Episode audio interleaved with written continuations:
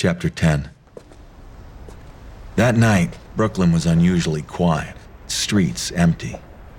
The eerie silence was interrupted by two sets of footsteps, hers and mine, echoing one another.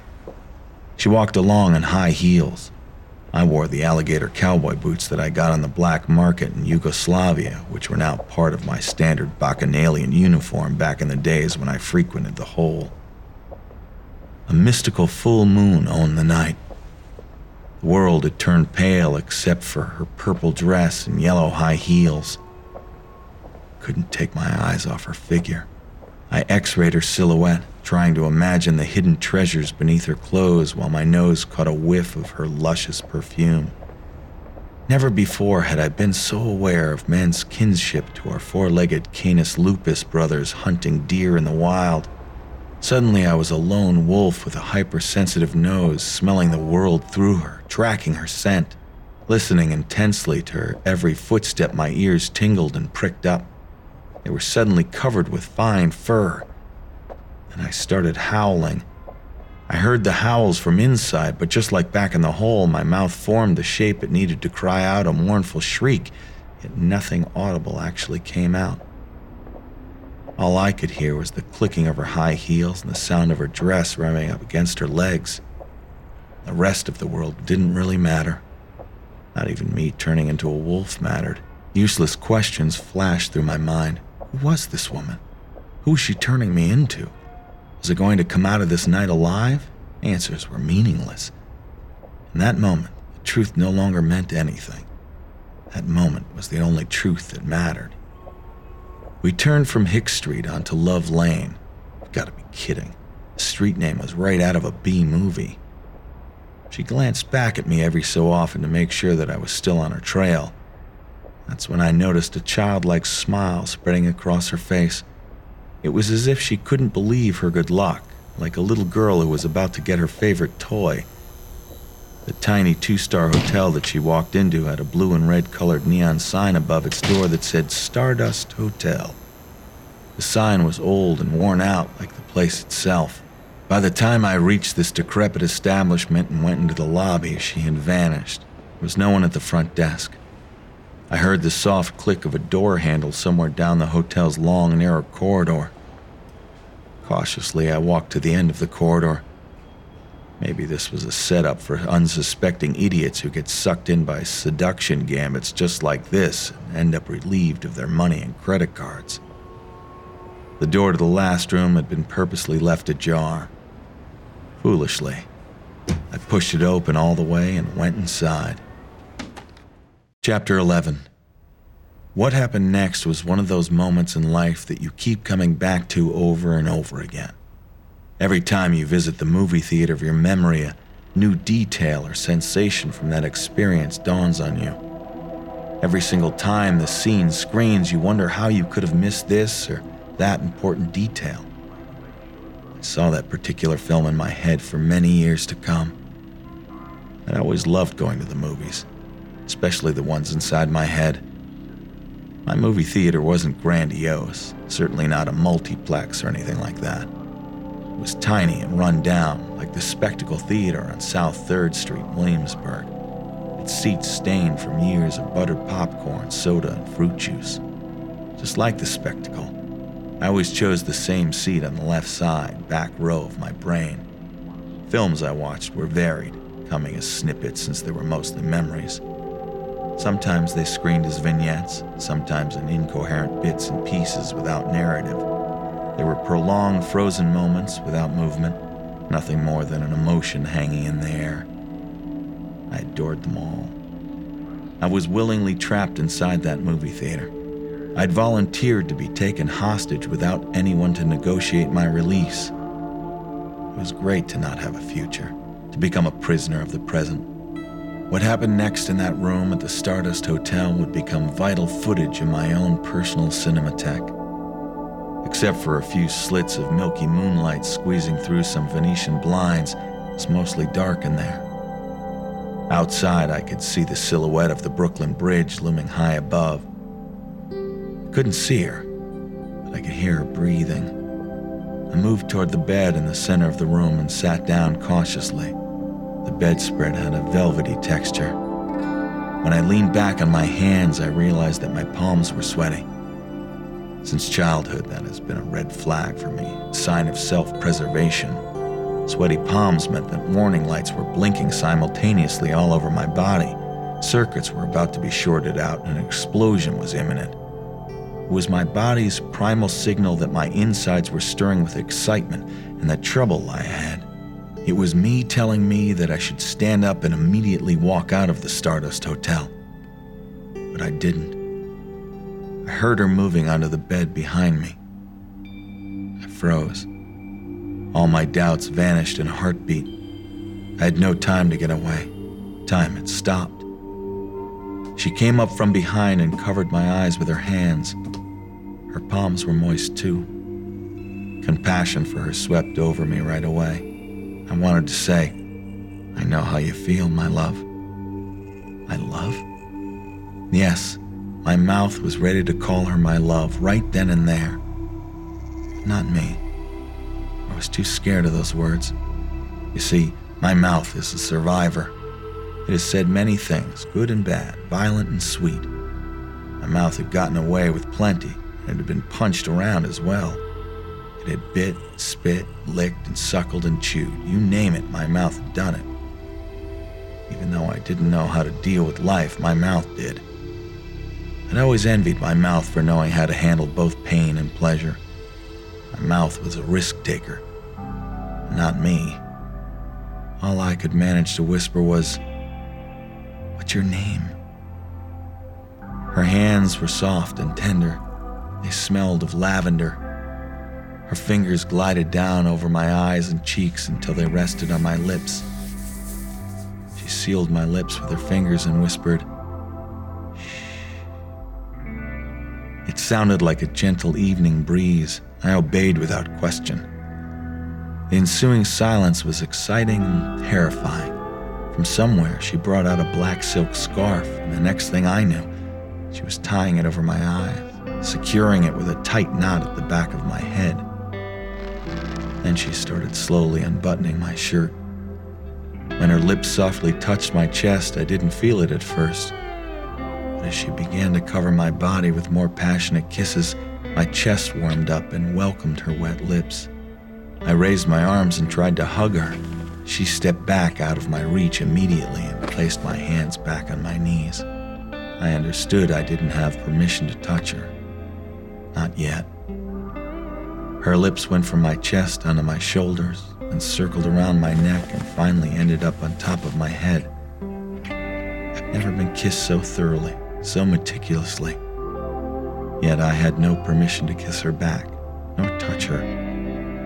Her lips caressed my upper crown chakra, the one that every book claims to be about spiritual well being, the purple chakra on top of the head, represented by a thousand petal lotus.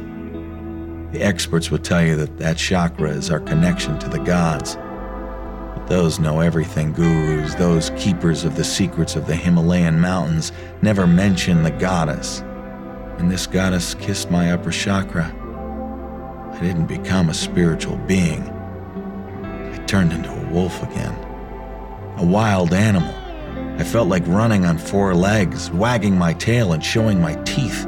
Suddenly, I had the intense desire to start howling again. Feeling so primitive was both relieving and empowering. Life seemed so much simpler. My one track mind wanted to take her completely, to lick her face, to dominate her. There was dirt under my fingernails. I smelled blood. Suddenly, my neck started twisting one way and the other. I got chills all over my body. And an inexplicable smile stretched across my face from one ear to the other. I was feeling powerful. My muscles were swelling and the Blood was rushing down my neck like a wild river. Chapter 12 She was now undressed. I felt her nude body radiating heat and desire after being freed from her dress and underwear. She pulled the scarf off my eyes. It took me a few moments to see her in the faint moonlight coming through the blinds. There she was at the top of the bed, reclining against the pillows and headboard, naked. Her body was screaming beauty, perfect in all shapes and colors.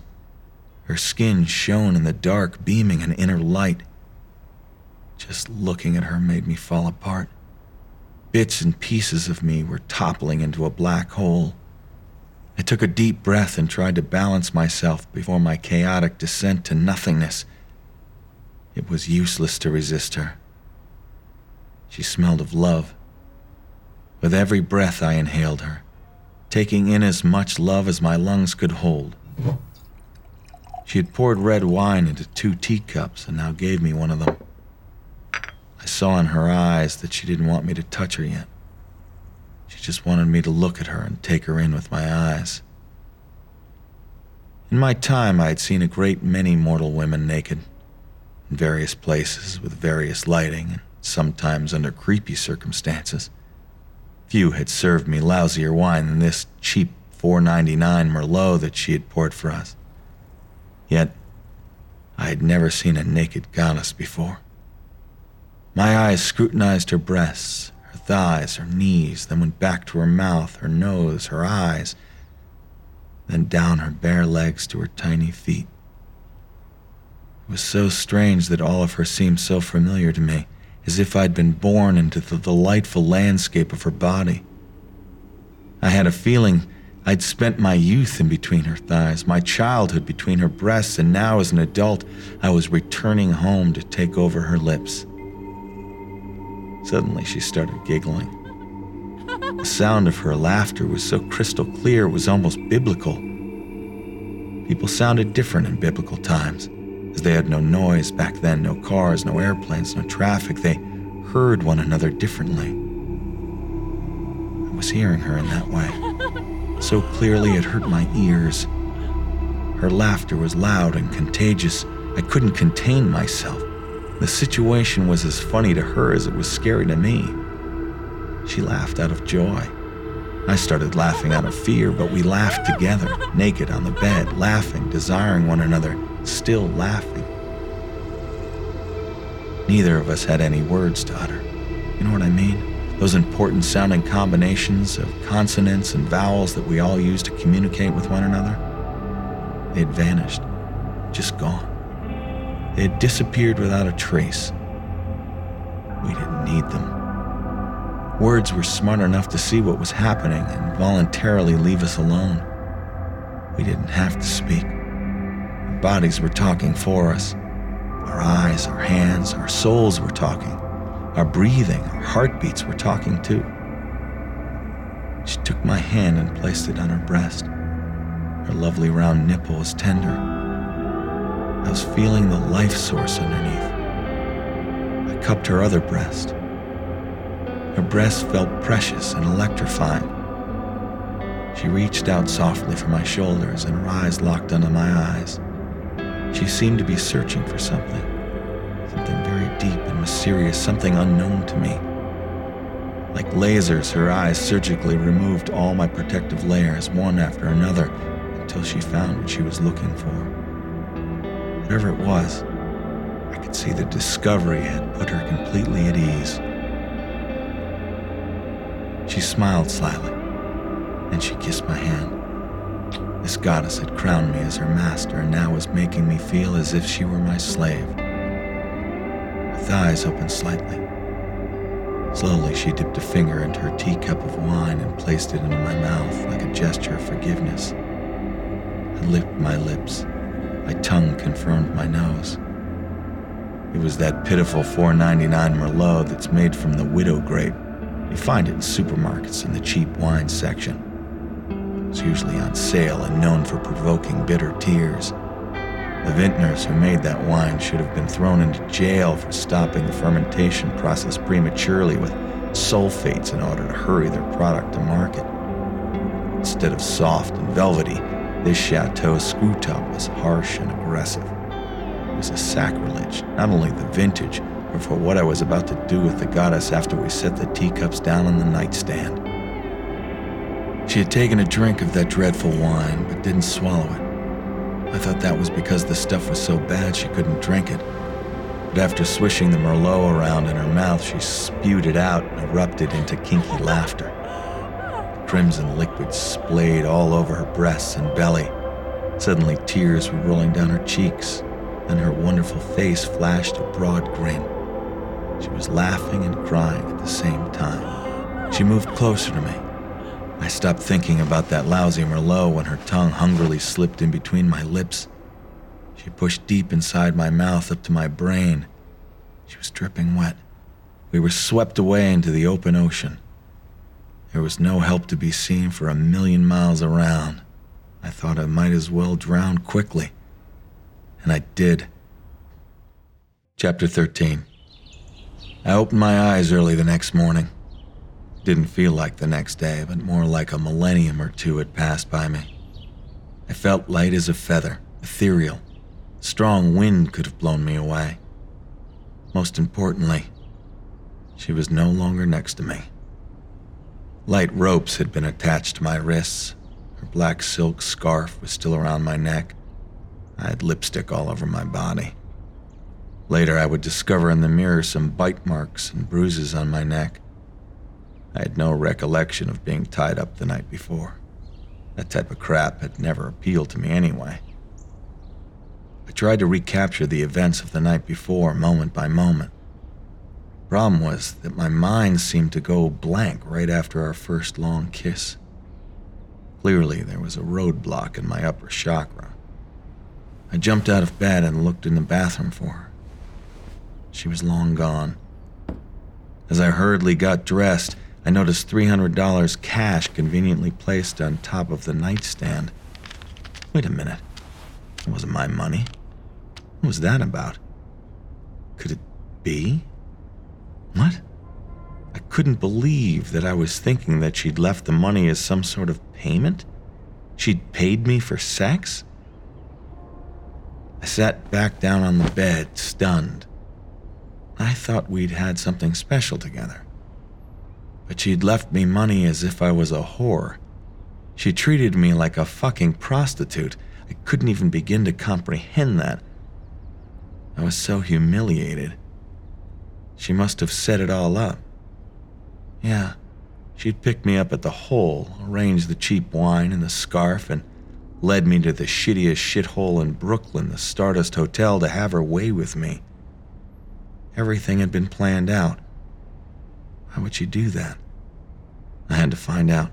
I couldn't let someone treat me like a whore and get away with it. Thank God I wasn't a woman. Is this what they go through? I had never understood it before then. My goddess wasn't a woman. She was the devil, a fucking terrorist, a one world government conspirator. Was she working for the CIA, Mossad? My blood pressure went up like a rocket. Clearly, I couldn't leave that hotel room intact.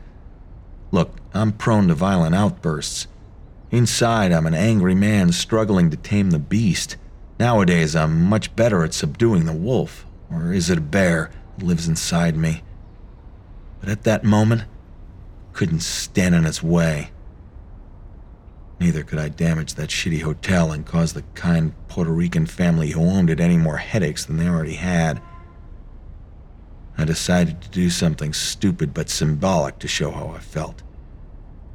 I found a thin metal spoon inside a teacup that was stained red from the horrible Merlot. Clearly, she had planned it all around that fucking teacup. I took the spoon and twisted it violently, and then doubled it and doubled it again. Finally, I bent its head back and forth until the metal gave way and it cracked off.